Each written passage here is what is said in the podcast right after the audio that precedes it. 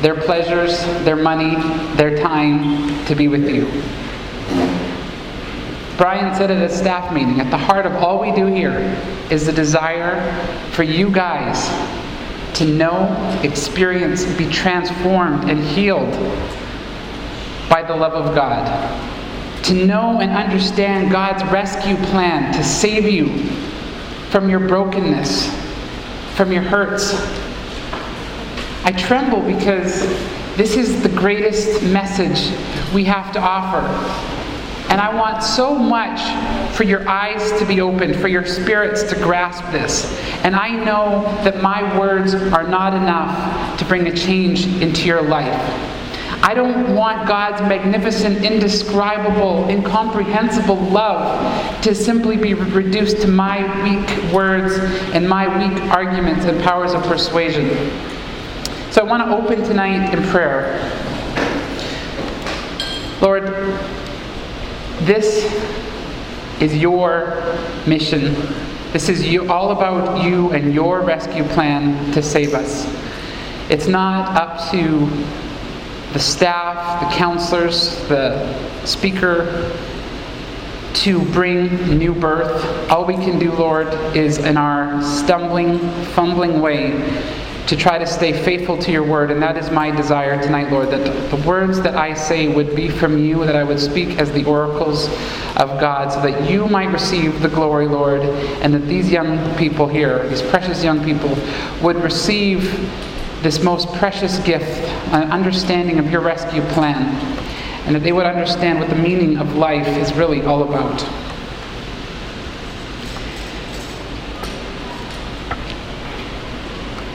There are three possibilities when it comes to salvation.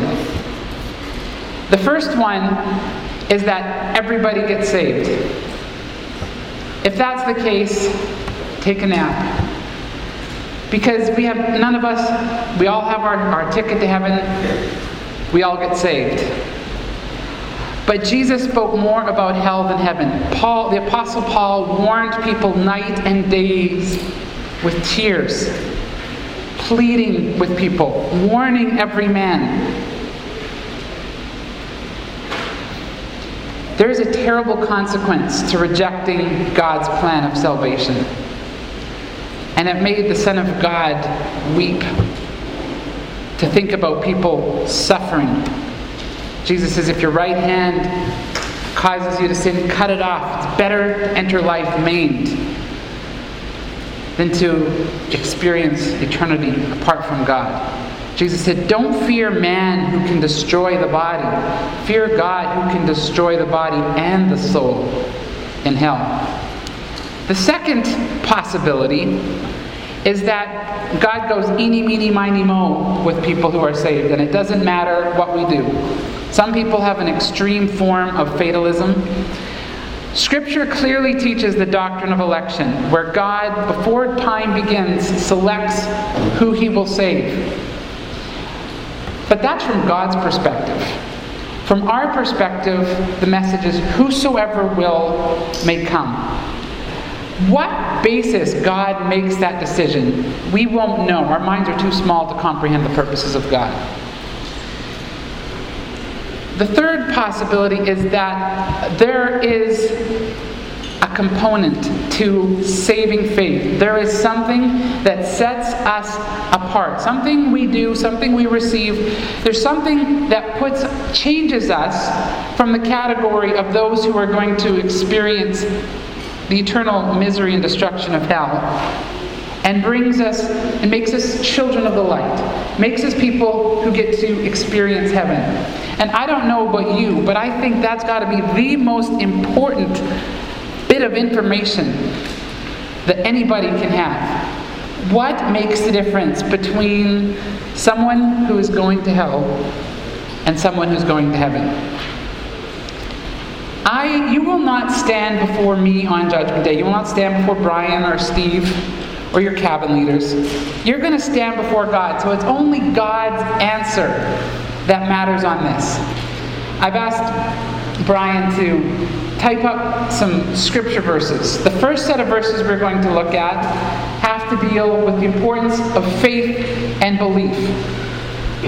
Before I get to these verses, though, I want to just look at some different options that people have suggested is the d- deciding factor between someone who is saved and someone who is not saved. The first thing people have suggested well, it's works. If you are a good enough person, then you get to go to heaven. A question that comes along with that is how do you know you've done enough good deeds that you, you cross that tipping point, that line? How do you ever know you've done enough good deeds to outweigh your bad deeds?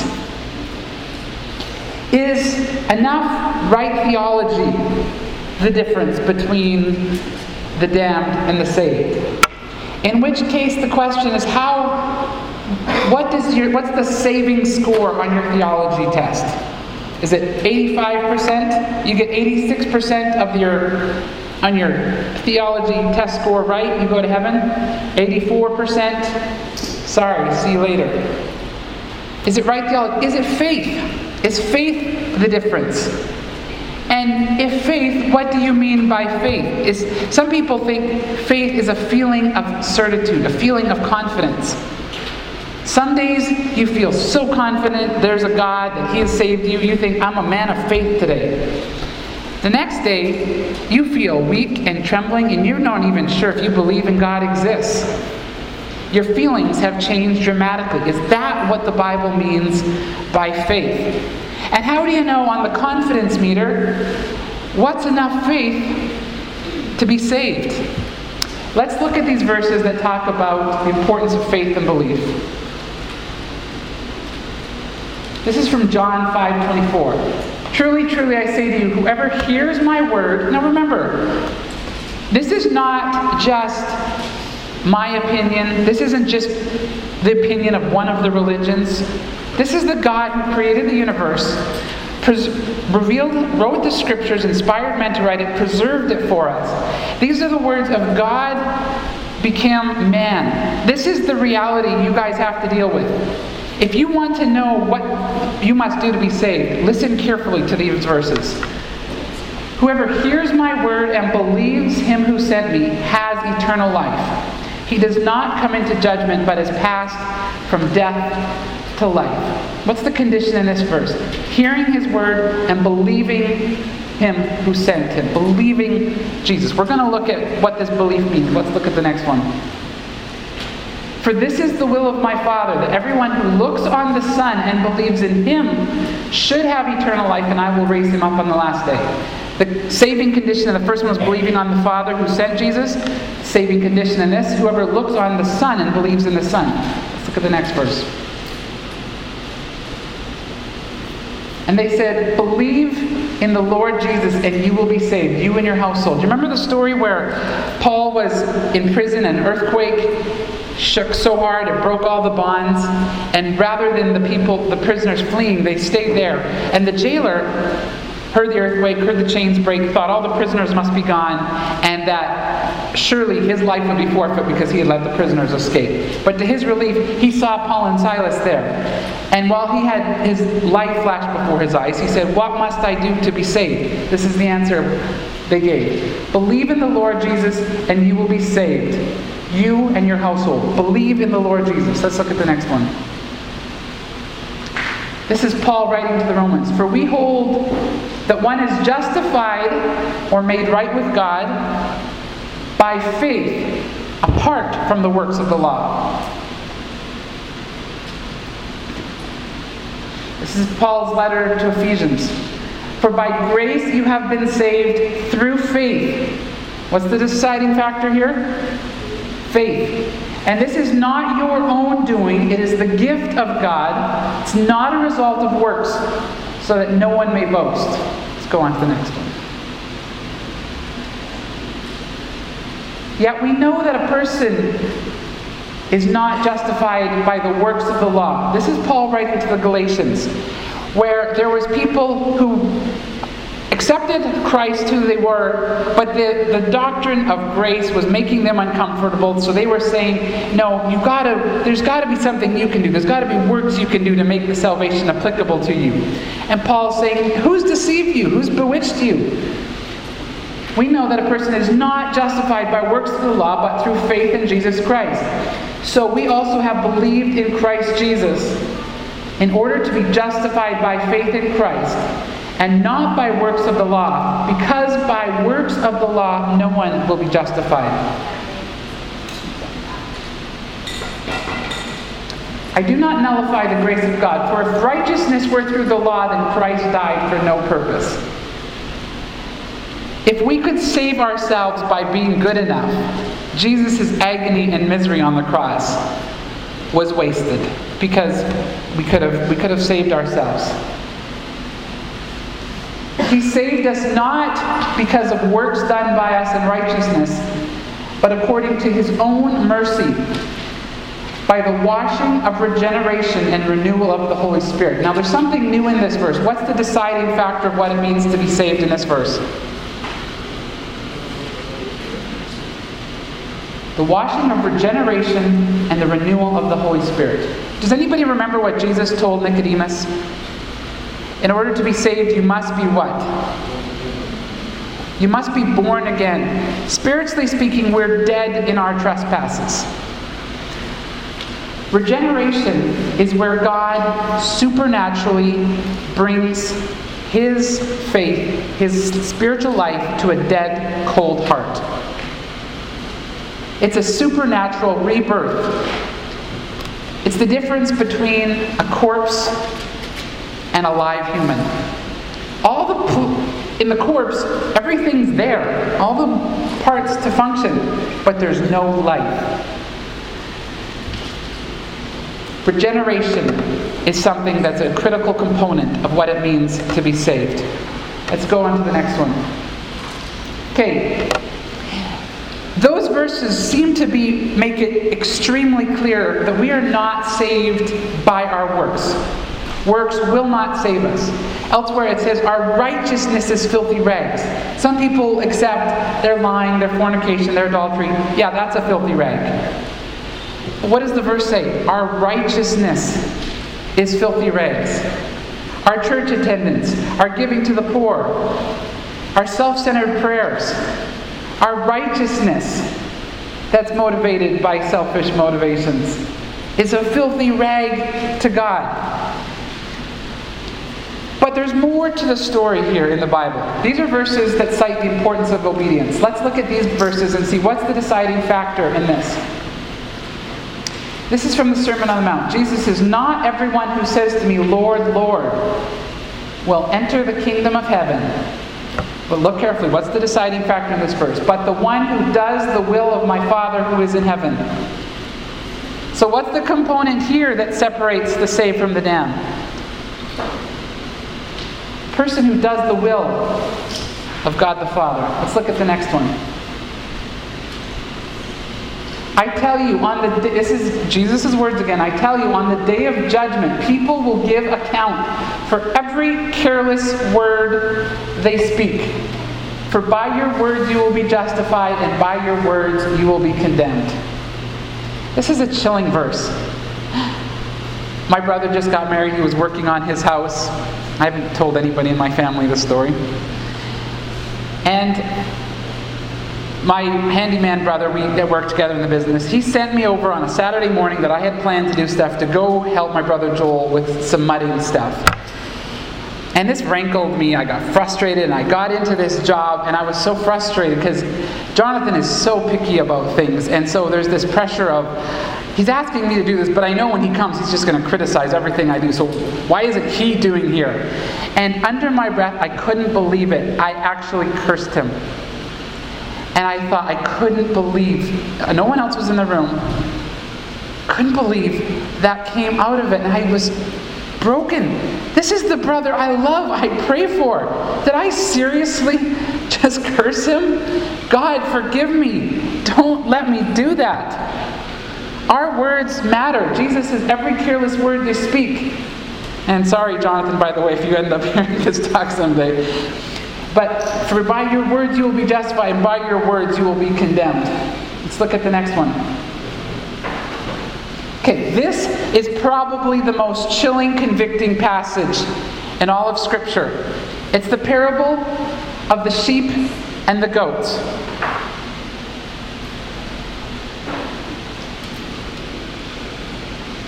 They will answer,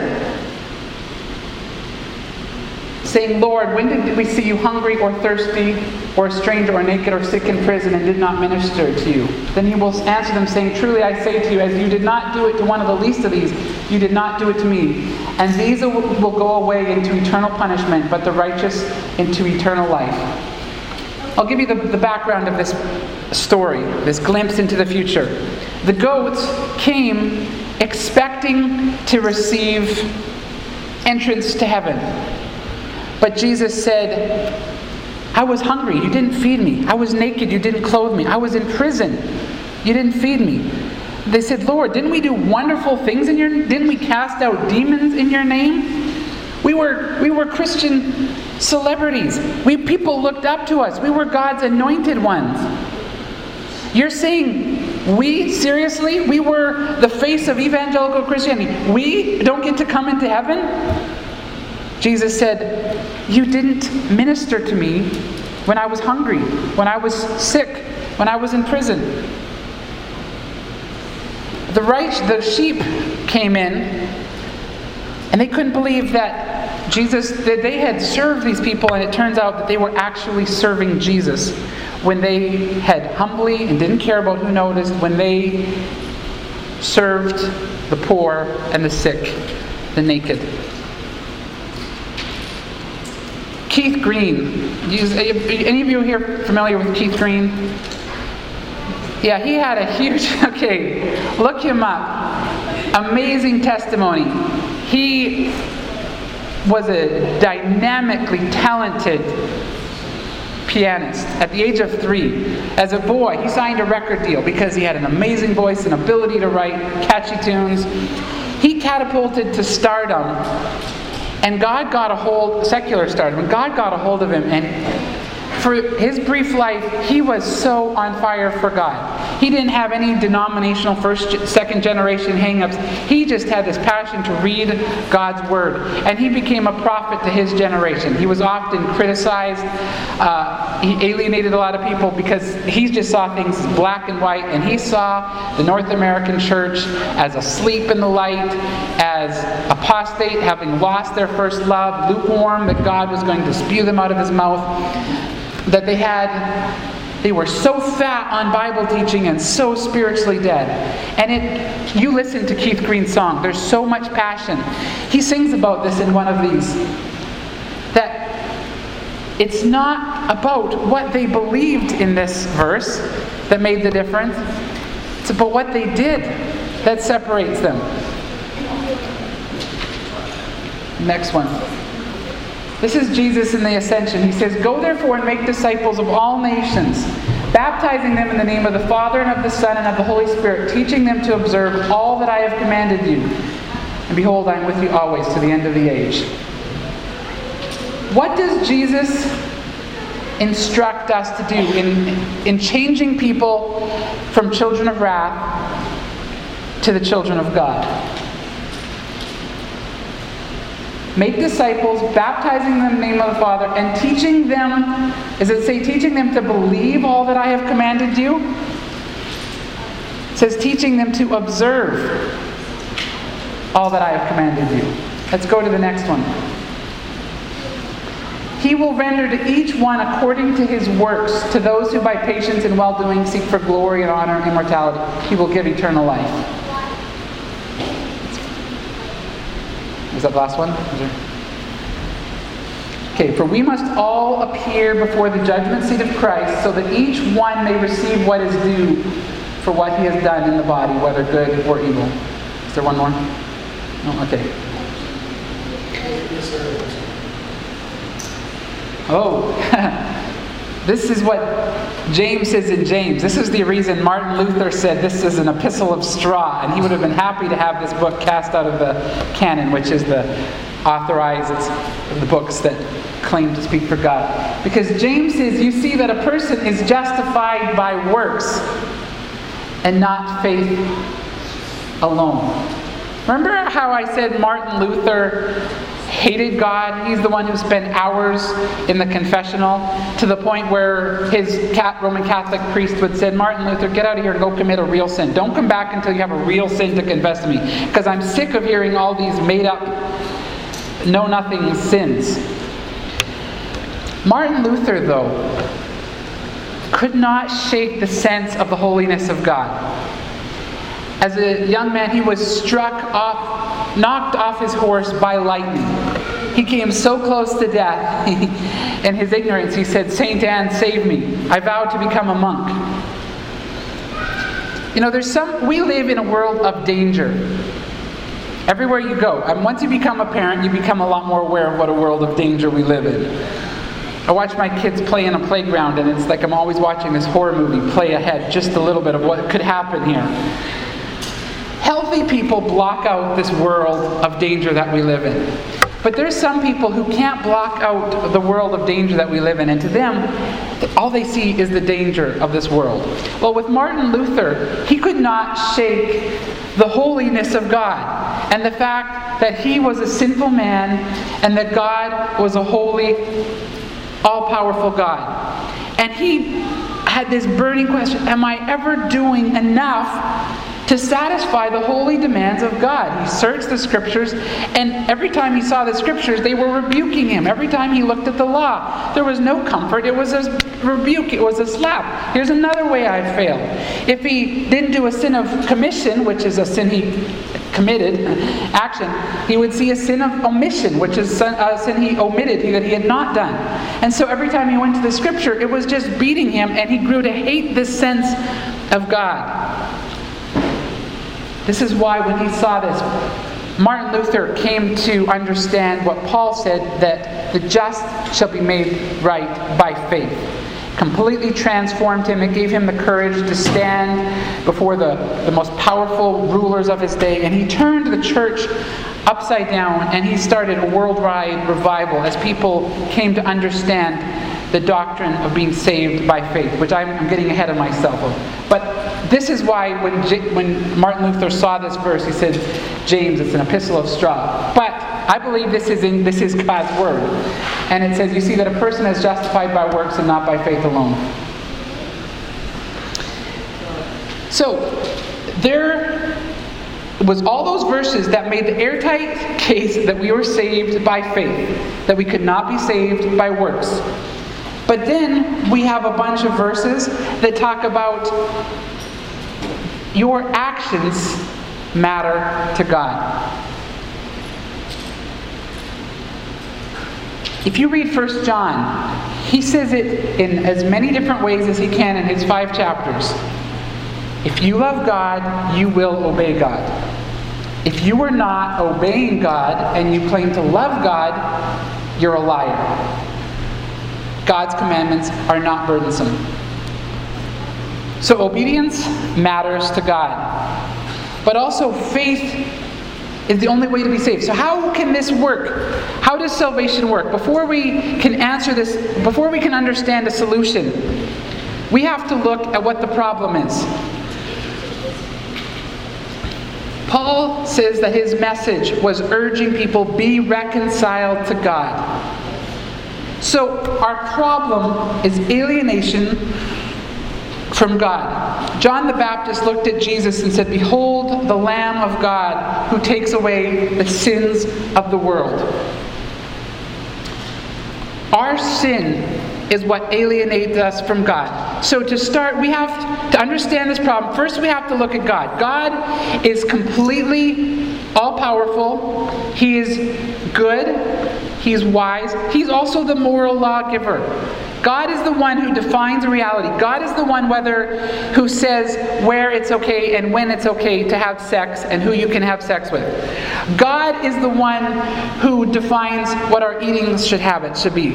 God is the one who defines what our thought life should be. What's a good thought? What's a bad thought? God is the one who defines what are healthy motivations, what we should worship. God's the one who defines that. God defines it based on His love. Everything He asks us to do is for our good. God is also a holy God who cannot stand sin. In fact, his, he's so pure and so good that he has a holy hatred for sin. Now, some people said, I, I can believe in a God of love, but I, I can't believe in a God of wrath. Really, now, tell me, this is my response. How can you have a God of love and not have a God of wrath when there is brokenness and evil and wicked in the world? I hate mosquitoes. I have this much love for mosquitoes. If you step on a mosquito, I care nothing. I continue to be a man of love.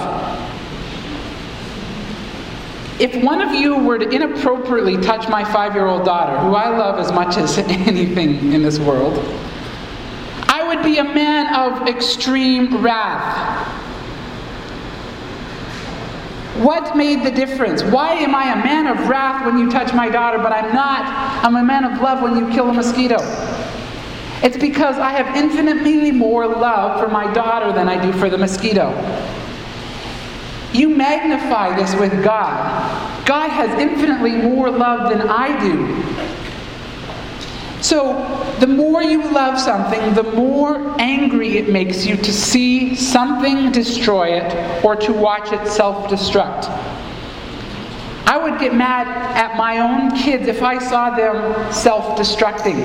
Because, not because I just want them to conform to my mold, I, I, want them to do that, but it's because I don't want them to suffer and they are inflicting pain on themselves and it makes me mad, but it's my it's not my being a control freak that makes that makes me angry. Maybe that's part of it. I'm sinful.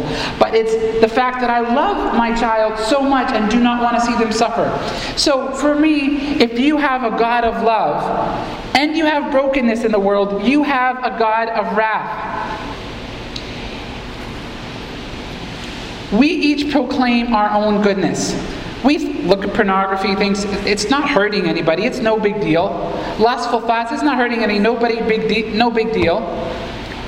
For us, we don't understand what's God so upset about. These are just little tiny sins. They don't hurt anybody, they don't matter. But Satan is the father of lies. We deceive ourselves. But you know when we have a wake up call is when we are sinned against us.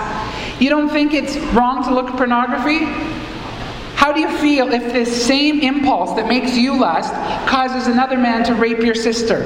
It's the same sinful impulse. Suddenly you hate that sin with a passion.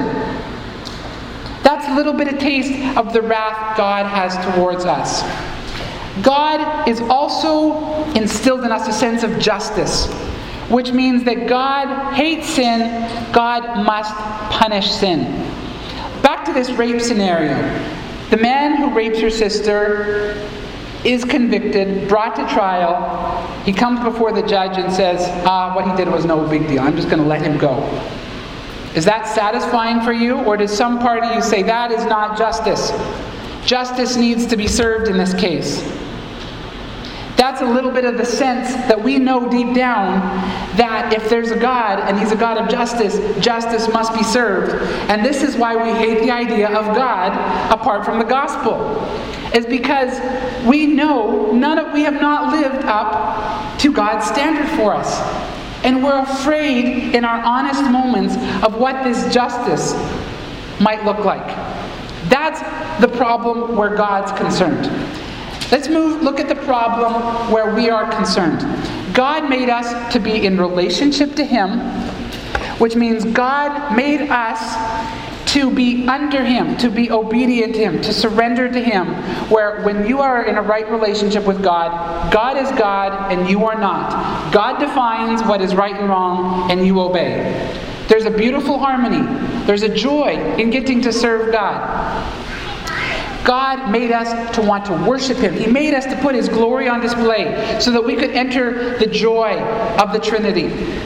And as we worship God, everything He made, all our chemical reactions in our body, the physical matter which God says is good, our thrills, the rush, all that was designed to kick in in the most magnificent experience of worshiping God, where God tantalized and caressed and all five of our senses, all five of our senses, and we just are completely enthralled by this God. It was, it was supposed to be a satisfying experience unlike no other.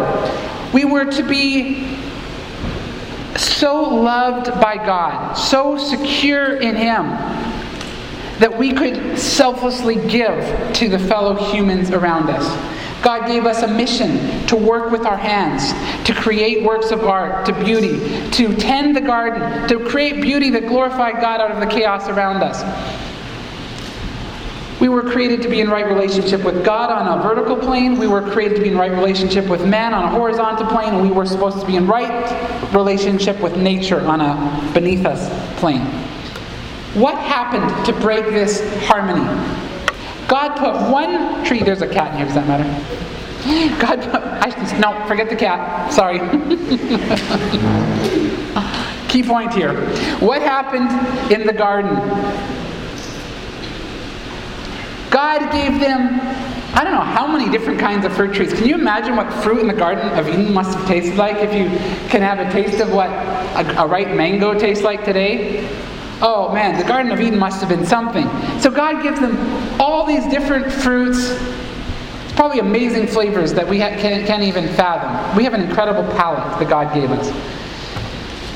But he says, There's one tree I don't want you to touch. Does this sound like a restrictive, overbearing God? Gives them the whole garden full of variety and says, You can have everything except for this one tree.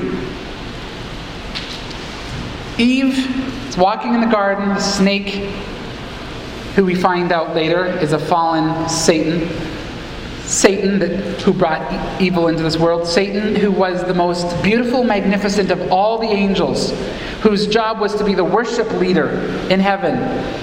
He got to be at the front seat worshiping this magnificent God. And he fell from glory saying, I don't want to be a worshiper, I want to be worshiped. And Satan fell from heaven, brought angels with him. They became demons. He enters the garden he tells Eve, Did God, why isn't God letting you eat these trees? And Eve says, He lies. Twist God's word. Eve says, Well, we're allowed to eat most of them, just not this one. Ha, huh, Satan says, Oh, I know what God's up to here. You can't trust that guy. He does not have your best interest in mind. He knows that if you eat from this, you will be like a God. You'll know right and wrong. He's almost saying, You'll get to be the one who decides what and right and wrong. Can you imagine the power of getting to decide what and right and wrong? You don't have to be anybody's slave. God knows that if you eat this, it's just going to make this whole you dying thing, that was just him making it up. I'm, I'm, paraphrasing, but this is the essence of what he said. So Eve reaches out, tastes the fruit, says, This is, this is good. She gives it to Adam. But then God comes for their daily walk, and something has broken in the world. Something has changed. No longer do, are they excited about fellowship with God. Now they are scared of God, and they try to hide. Suddenly, God is no longer someone they look forward to fellowshipping with. God is now the ogre. God is now the one they're afraid of. And they run from God. This is what sin does. Sin breaks our relationship with God. Once that relationship with God is broken, all of creation starts to shatter. Like a beautiful stained glass where one rock hits it and the shatters go through all the rest of the stained glass masterpiece. Our relationship with God was severed, so we no longer are satisfied by worshiping Him. Now we are always searching. Remember how we talked about a car, a gasoline engine only runs on gasoline, and if you pour orange juice, apple juice, milk, perfume, nothing in that will make that engine run. You'll just keep pouring down and it will never satisfy. This is the curse of a humanity. This is the curse of worshipers who don't worship God, is that anything they now search for is never enough. Whether you look for it in your work, in your efforts, in your sex life, in your food, in your relationships, in your romantic relationships, in your movies, in your entertainment, it never satisfies. We become enslaved Satan knows all about this insatiable desire for God, and he uses that very desire to program us to become self destructing slaves. God also made us to love each other with a selfless love. Now, what happens if you have a hose and you disconnect it from the spigot and you try to pour water out, only as much water in the hose once that runs out, the hose is empty. It has no more love in it. This is a picture of humans. When we try to love each other, when we are not so loved by God, we do not have enough love in us to love each other the way we are supposed to. Sin is deceptive. Satan is the father of lies. We did not like this ultimate reality of a good God we were living in, so we make up a false reality. And Satan has drugged that reality, and he's constantly violating us, like a man who drugs a drink on a college campus and then violates the woman while she's under the delusion. While she's that's exactly what Satan is doing to us. Sin is rebellion against God. When we said, I want to be God, we cut ourselves off from God. When we said, I want to be God, we said, I don't want to worship God, I want to be worshiped. And now, when we don't worship, when we don't get worshiped, we get full of bitterness and envy in this broken state we're in, people try one of two things. One, they try to completely forget about God and they continue to live in rebellion, spitefully using God, enjoying the most vile things, living a sensual life, living for pleasure in any way they can. That's one approach. We look and we see people at the end of their life so broken by their sin and their willful rebellion of God. But there's a different approach people have in trying to deal with this brokenness, and that is trying to fix this relationship with God on their own efforts. They think if disobedience made the problem, maybe I can fix this. Maybe I can earn back the approval of this holy God. Maybe I can satisfy this wrath I feel by earning my way. Maybe I can do enough. You know, this, is, this spirit of trying to earn back God's love by your works is the most miserable place you can be in. The, tr- the position of trying to earn God's approval. Because there's no joy in serving God, so you're miserable. Have you ever been on a work crew where you're doing a job you all hate, the weather is so hot, you're working hard, but you look over and you see someone who is just sitting there with a drink. You hate that guy because he's not working, he's not doing his share. This is the first way this Pharisee spirit, by Pharisee spirit, I mean trying to earn God's approval on your own. You look at Christians who are going to church, but they're still watching all the movies that you really want to see, but you are trying so hard to be a good Christian. They're listening to the music you really want to listen to, but you're trying so hard to be a good Christian. You start to hate that Christian. You judge that Christian. You criticize it. You look out at the world and you secretly envy those people who get to enjoy whatever cultural thrill Satan's throwing at you. But there's another person in this work crew that you hate. Mr. Worker's pet, who is working their little tail off and always getting praised. You hate that guy too, because it's making you realize there's more you could be doing. This is the whole problem of working for God's approval. It's a miserable experience. And the sad thing is, it's not enough because you can never do enough to satisfy a holy God. You know, at the root of both of these choices that humans have works, religion, self effort there's a belief that God is not really good, that we need to try to win him back by our efforts. And at the rebellious group of people, the lie there is that God's not really good. His laws are not really for my benefit. So, at the root of both of these approaches, there's the same lie and the same misunderstanding that God is not good. So, this is the problem we find ourselves in. God's holy, God hates sin. God cannot be around sin. We are rebellious. Even if God were to say, Come here, I'm not going to hurt you, let me give you a hug. We are scared of God. Peter, when he saw that Jesus had the power to, to just save those fish, Peter said, Away from me. I am a sinful man. If you look in the Bible, anytime people have an experience of God, they tremble. Is it is it Isaiah who said, I'm a man of unclean lips?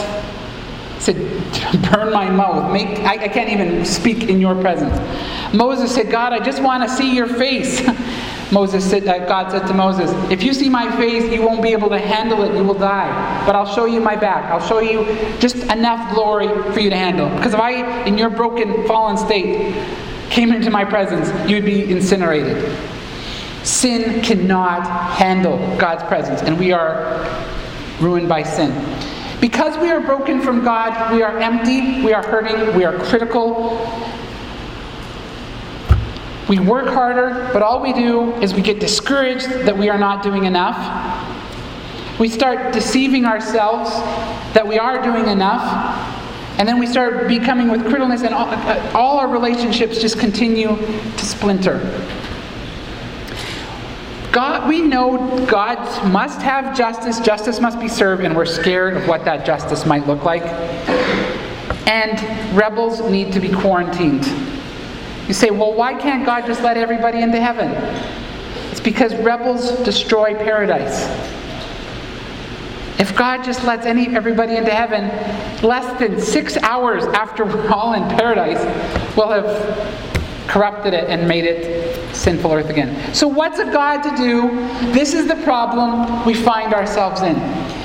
I'm going to describe God's rescue plan to save you. It's so unexpected, it's brilliant, but it came at an amazing cost. The problem was our alienation from God. How the solution is to be reunited with God.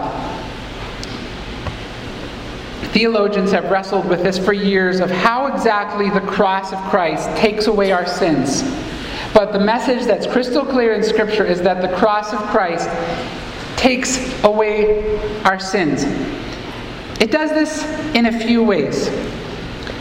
One, Jesus said he came to destroy the works of the devil. What is the works of the devil? He's the father of lies. Satan's Two of Satan's primary lies are sin is not really harmful, sin is no big deal. And his other lie is that God is not good. God does not love you, God cannot be trusted. The cross of Christ is a very, was a very public way to die. And the Romans would crucify people right on the busiest highways so that when people looked at the cross, they would say, oh boy, okay, that is what happens if I rebel against Rome. This is the death that Jesus chose. He was slain before the foundation of the world, but he chose to die the most gruesome, visible public death, which was crucifixion, where the people on the highways could see. But when Jesus died on the cross, his message to us was not, this is what rebellion against Rome brings. He said, look at my broken, bleeding, tormented body. This is what sin does to you. I have never sinned. This is what your sin did to me. Don't ever buy the lie again that sin is harmless, that sin does not matter. If your blinders would remove pe- were remove people, you would see how devastating sin is.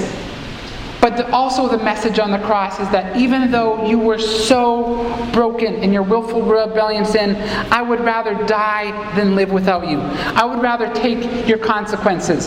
So, that is one thing that the cross accomplishes. But the cross also takes away our sins by Jesus taking our sins into himself, it says, becoming sin for us. He's our propitiation. This is the part about what Jesus did that gets me.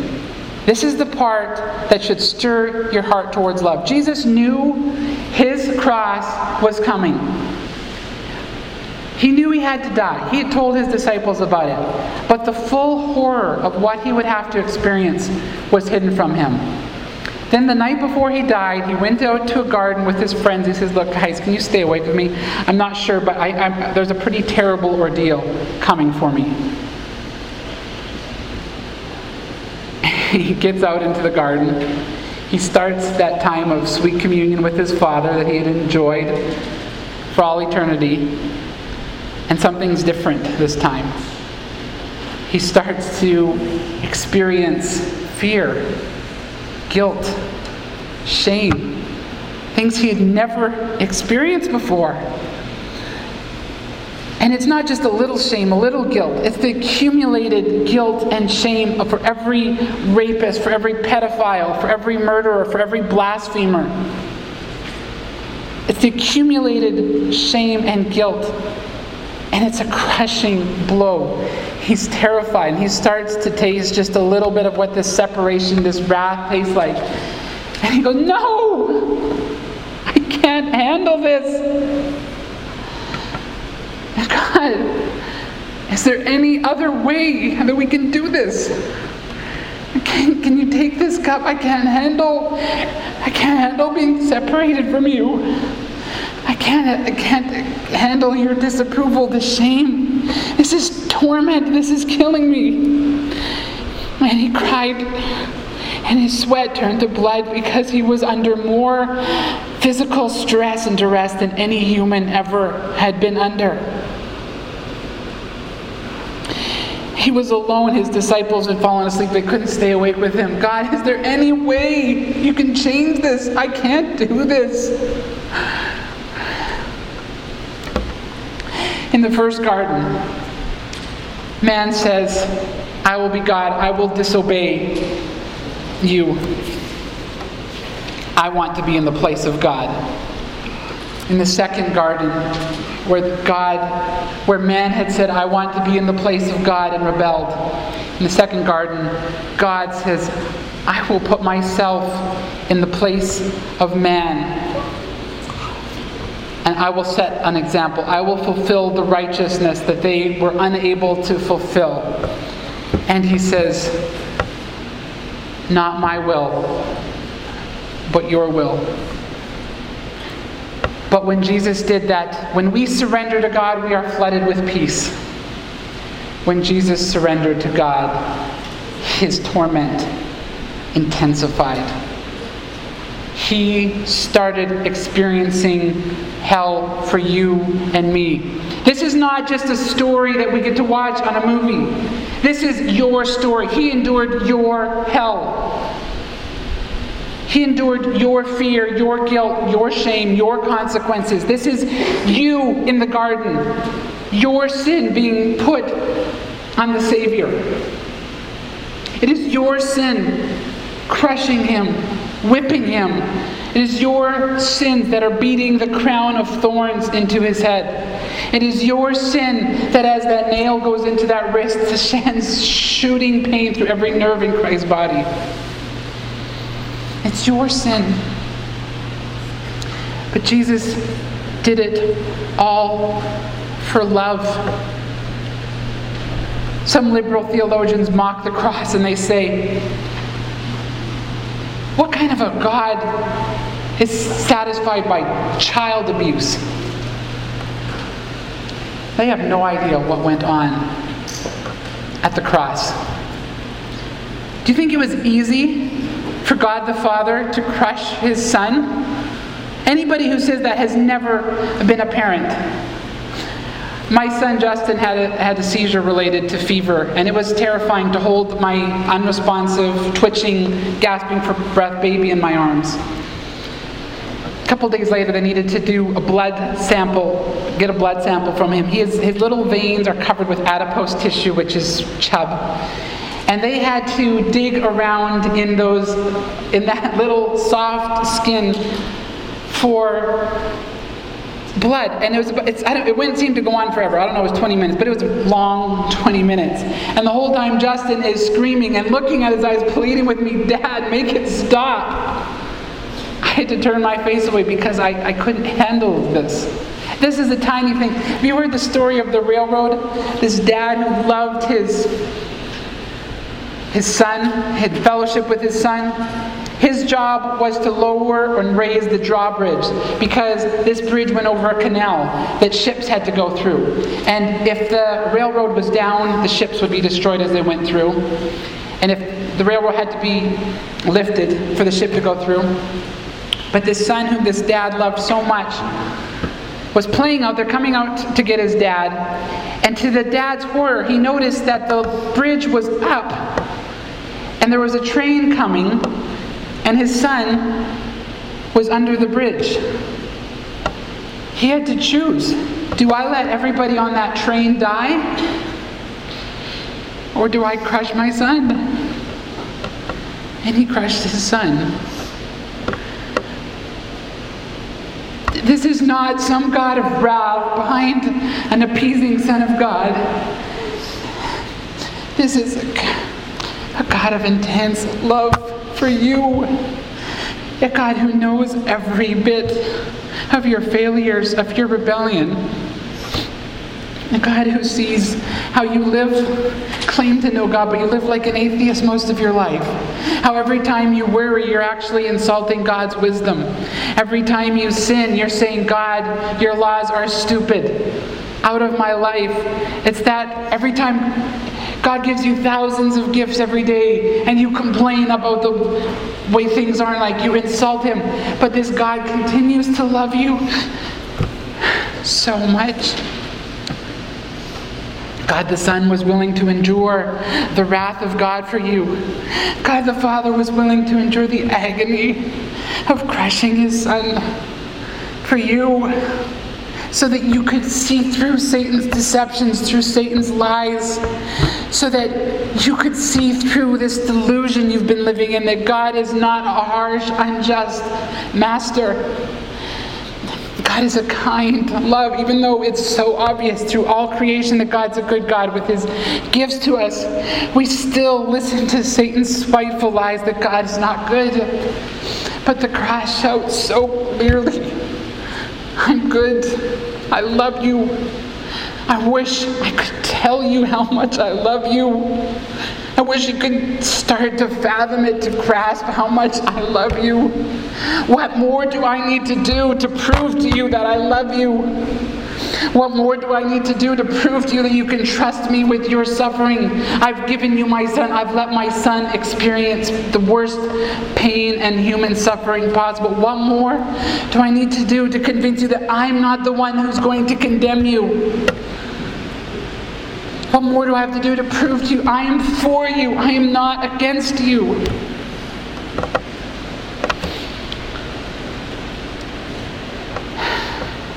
Jesus endured that horrible ordeal, said, It is finished.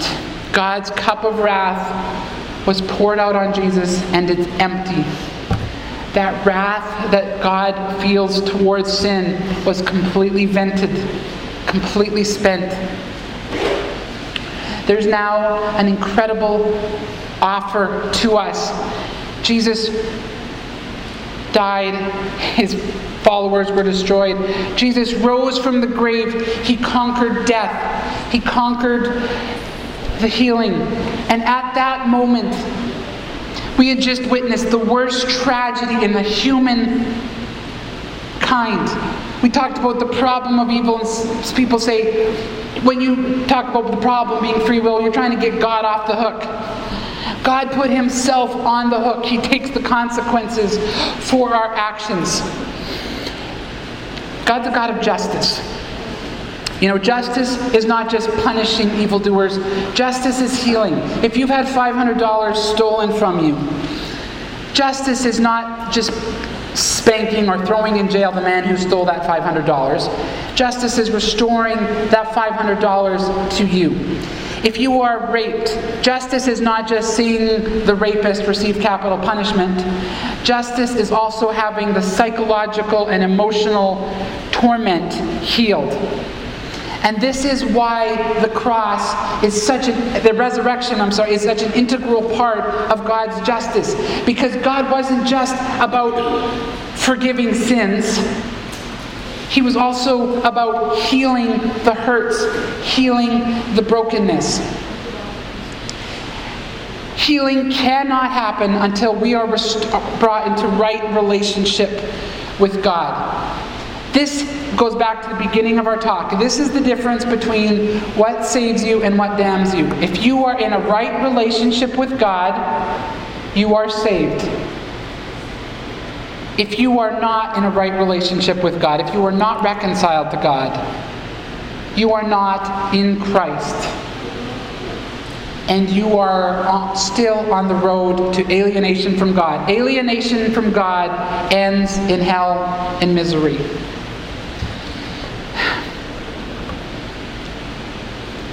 So, what's the distinction? How do you know you are with God? Scripture, is if you have those next verses.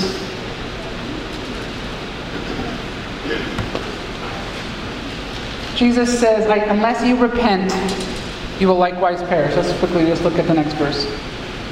Repent, therefore, this was the message of the apostles, and turn back that your sins may be blotted out.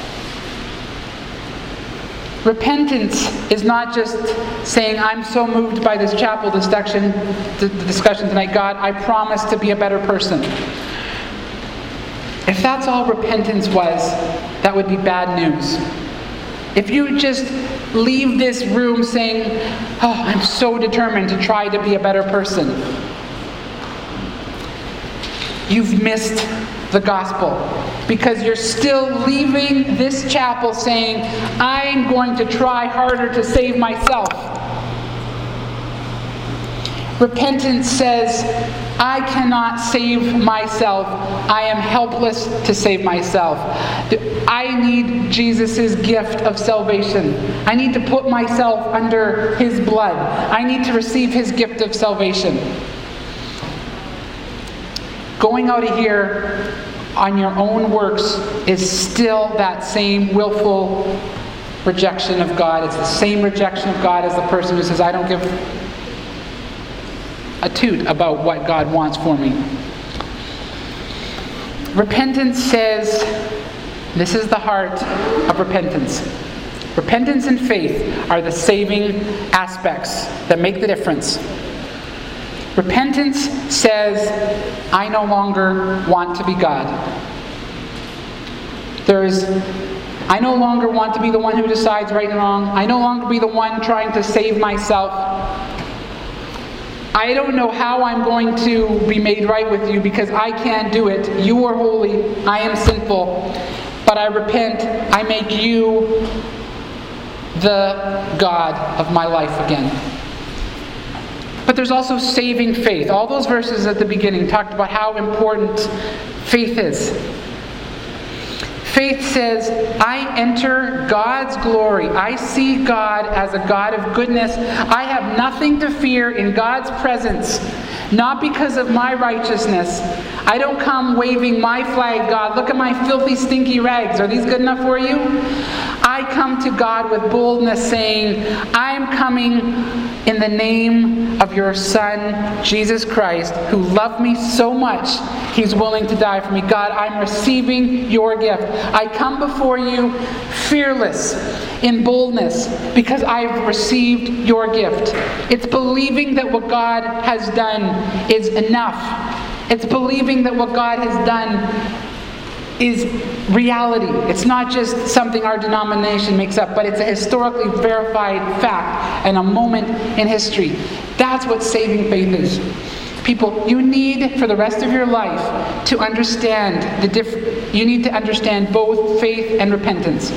Because if you don't understand repentance, that it's a radical change in life from saying, I want to be God, you may think your actions don't matter. But if you think that repentance is all that matters and not saving faith, you're just back to trying harder to please God. You've got to understand that it's a gift. We are not saved by our works. We are saved by faith. I'm sorry, I'm really taking going overboard tonight, uh, time wise. But I want to look at this question Do our works matter? Do obedi- does our obedience matter to God? According to those verses, does our obedience matter to God? Why does our, yes, I think the answer is a resounding yes from the beginning to the end. But why do our why does our obedience matter if we are saved regardless of what we do? Christianity is the exchanged life. Jesus lived the perfect life, which means Jesus doesn't just forgive our sins, he gives us the credit of his righteousness. So when God looks at us, he sees us as if we lived perfectly like Jesus did. And he sees Jesus as the sinner. It's an exchange light. So if God sees me as having lived perfectly, why does it matter how I live? At the root of that question is a heart that has not been transformed to see the love of God as it is. You still do not understand salvation if that's a nagging question in your mind. Because when you are made right with God, you see God as so awe droppingly beautiful, heart poundingly lovely, that you would see anything God asks me to do is for my good. If your parents put before you your favorite dessert and they say, Eat this, son, and you're hungry, this looks so good, you're saying, Okay, remind me again, mom and dad, why do I have to eat this dessert here? You're going to love me whether I eat this or not, right? It's missing the point. This isn't a command to rebel against if you are loving. It's you realize this is for my delight, this is for my good. Once deception, the power of deception has been broken, sin no longer looks desirable to you. When you are fully sanctified, sin no longer becomes the same struggle. You don't have the same struggle with pornography because in your moments of clarity where God's Spirit is working in you, it's repulsive, it's ugly, it's like eating dog poop. You have no, it's like poisonous dog poop. You have no desire. Do you feel like you've really won the victory over eating dog poop? Do you, do you walk around strutting? Look at me, ex dog poop eater. I licked that. I mean, I, I beat that. Do you feel any moral pride for not eating dog poop? Of course not. Do you feel any pride for not having cut off your arm? Of course not, because it's so repulsive, it's so stupid, it's so harmful. That's what all sin is. It's self-destruction. It's repulsive. Once you understand the beauty of God and you recognize that His commandments are not burdensome, the whole question of why be good when God loves us anyway disappears because being good is what we want. You know, when I fell madly in love with my wife, I was so impressed with what a good person I immediately became. I was others focused, I was selfless, I was a true gentleman, I was morally pure. Everything I did was motivated by my obsession with her, by my love for her. You know what's going to change your life as you go back home and you want to live a life that glorifies God, you leave here going, Man, Jesus endured this for me. Jesus is worthy of my worship, He's worthy of my obedience. If you then forget about Jesus and go, I am determined to be a better person, you look away, you take your eyes off the cross and you try to be a good person, you're going to get discouraged, you're going to break your commitments because we are struggling with the old man and the deception every day. We're still going to continue to fail. But when you fail, what do you do when you get out of here? You've, you've committed to obey God, to read your Bible, to memorize. What are you going to do when you fail? And oh man, I blew it. God gave me this beautiful chance to accept His gospel, and I blew it. Are you going to say, "How God, how can I through my works make this up to you?" Or are you going to say, "God, thank you for reminding me that the whole message of the cross was I am powerless to be good on my own." This failure should not have come as a surprise to me because if I could have been good enough on my own, then you died in vain. Thank you, Jesus, for saving me in my total helplessness. Be like the thief on the cross. Nothing to offer. No years of service left. He's dying in a few hours. He says, Jesus, remember me.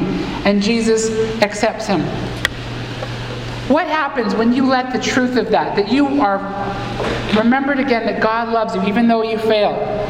You are going to get up with a whole new motivation and desire to serve others, to love others. And as your relationship with God is restored on this plane, as you start being satisfied by Him by worshiping Him, by being out in nature, by listening to your worship songs, by letting the God, God's Word transform you, as you start falling in love with God and worshiping Him, you are going to find your addictions losing their hold. You're going to be set free. Once you start being wallowing, as Brian likes to say, in God's love, where you feel so overwhelmed by God's love, you're going to find your human relationships improving. Because pride and critical spirit and comparison and worrying about who noticing your obsession see in our fallen state our goal is to try to make people like us that has been probably my biggest captivity. I try to make people like me. And it's a miserable way to live because they're not worried about, they're not even thinking about me. They're worried about whether I like them. You get two people together worried about whether they like each other, they both come away miserable, thinking the other person doesn't like me, when they, they weren't even thinking about each other. There's no way to tell if people like you or not. It's a miserable goal. But when you go, God loves me, God is so in is so in love with me that he was willing to die for me, that I am valuable to him. He knows my name. Your motivation now with your relationships is not to try to make people like you. Your goal is to try to show that you love them. And as you try, that's your goal, that you try to show that you love them, your relationship starts to transform. It's been such a freeing truth in my life. On the days where my goal is to try to show people that I love them, I have a much more satisfying day than the day where I'm trying to win their approval. We are given a mission. That's what I want to talk about on Saturday, the final talk, our sanctification. Where do we go from here? I have gone way overboard, but this is the most, Brian said at the beginning, this was what camp was all about. Hoping that you students would understand this. And you, I really want you to be like the Bereans. Test the scripture. Get time in your word. Ask God to make these things clear for you. But remember, what is the difference between someone who is saved and someone who is not? Someone who has saving faith. You acquire saving faith by repentance, and you receive a re- reconciled relationship with God. And with a reconciled relationship with God, who is God? Who gets to define what's right and wrong? It says in Romans, if you confess with your mouth the Lord Jesus, you will be saved. This is part of it. There used to be the phrase, Caesar is Lord. Caesar is the ultimate power over the world. But the Christians adopted the slogan, for Jesus is Lord. Let me tell you, as wonderful as this message of salvation is, if you are receive a reconciled relationship with God, Jesus is going to be Lord. He's going to be Lord over your entertainment choices, over your work choices, over your friend choices, your internet usage. He's going to be Lord over all of that. Are you going to be immediately sanctified and perfect in all these areas? No, but you're going to find that now instead of just flipping on this movie you know that's going to give you bad thoughts for a week, there's now going to be a struggle. There's going to be a new birth. If through the word of truth, the Spirit has regenerated you tonight, this is something that none of us can bring. We can maybe get you, manipulate you to say something, but we can't bring the new birth. You can't even bring the new birth. You have to beg God Give me this new birth. If you have the new birth, there will now be two wars and factions. There will now be part of you that says, don't watch the movie, and you're going to struggle with this. Now it's going to come to where do I find the motivation to not watch this movie? Are you going to forget the gospel and say, try hard, try hard, don't do this, don't do this? Fall right back into your habit of self salvation? Or are you going to say, God, show me the beauty of the cross again? Are you going to stamp that picture of the cross over your movie choice and go, Thank you, Lord, for this reminder that this is why you're telling me don't watch this, because this is where it ends in brokenness. Thank you for reminding me that you love me. I'm just, I'm 33, I'm not 40. I gotta start, stop my hard living. I'm only 30, I don't even know if I'm 33, I might only be 32. I'm only 32.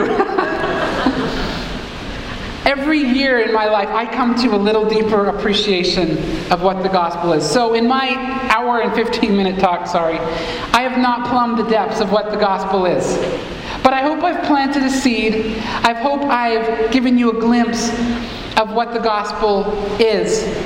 And that you will, between you and God, like a newborn baby, cry out to God, Save me. I am helpless to save myself. God, this is not going to be just an emotionally manipulated change in your life. If there's a change in your life, it's going to be because the Spirit supernaturally works in you. I'm going to close in prayer, and then the Acola has a Acola team's going to come up, and they have a short play. Father in heaven, I just thank you so much for your love and what you have done. I thank you so much that salvation is your work, that whether we fail to show these campers love, this is your rescue scheme, and that fruit does not depend on our ability to persuade. Fruit comes by your supernatural action, your supernatural working, Lord. We look forward to an eternity with the ones in this group that you have rescued and plucked out of their misery. We look forward, Lord, to seeing how you are going to bring your healing love and your victory into the hurt and brokenness in each one of these homes. Lord, I just pray that you, by your sovereign Holy Spirit, would grant saving faith to every single person in this room. Amen.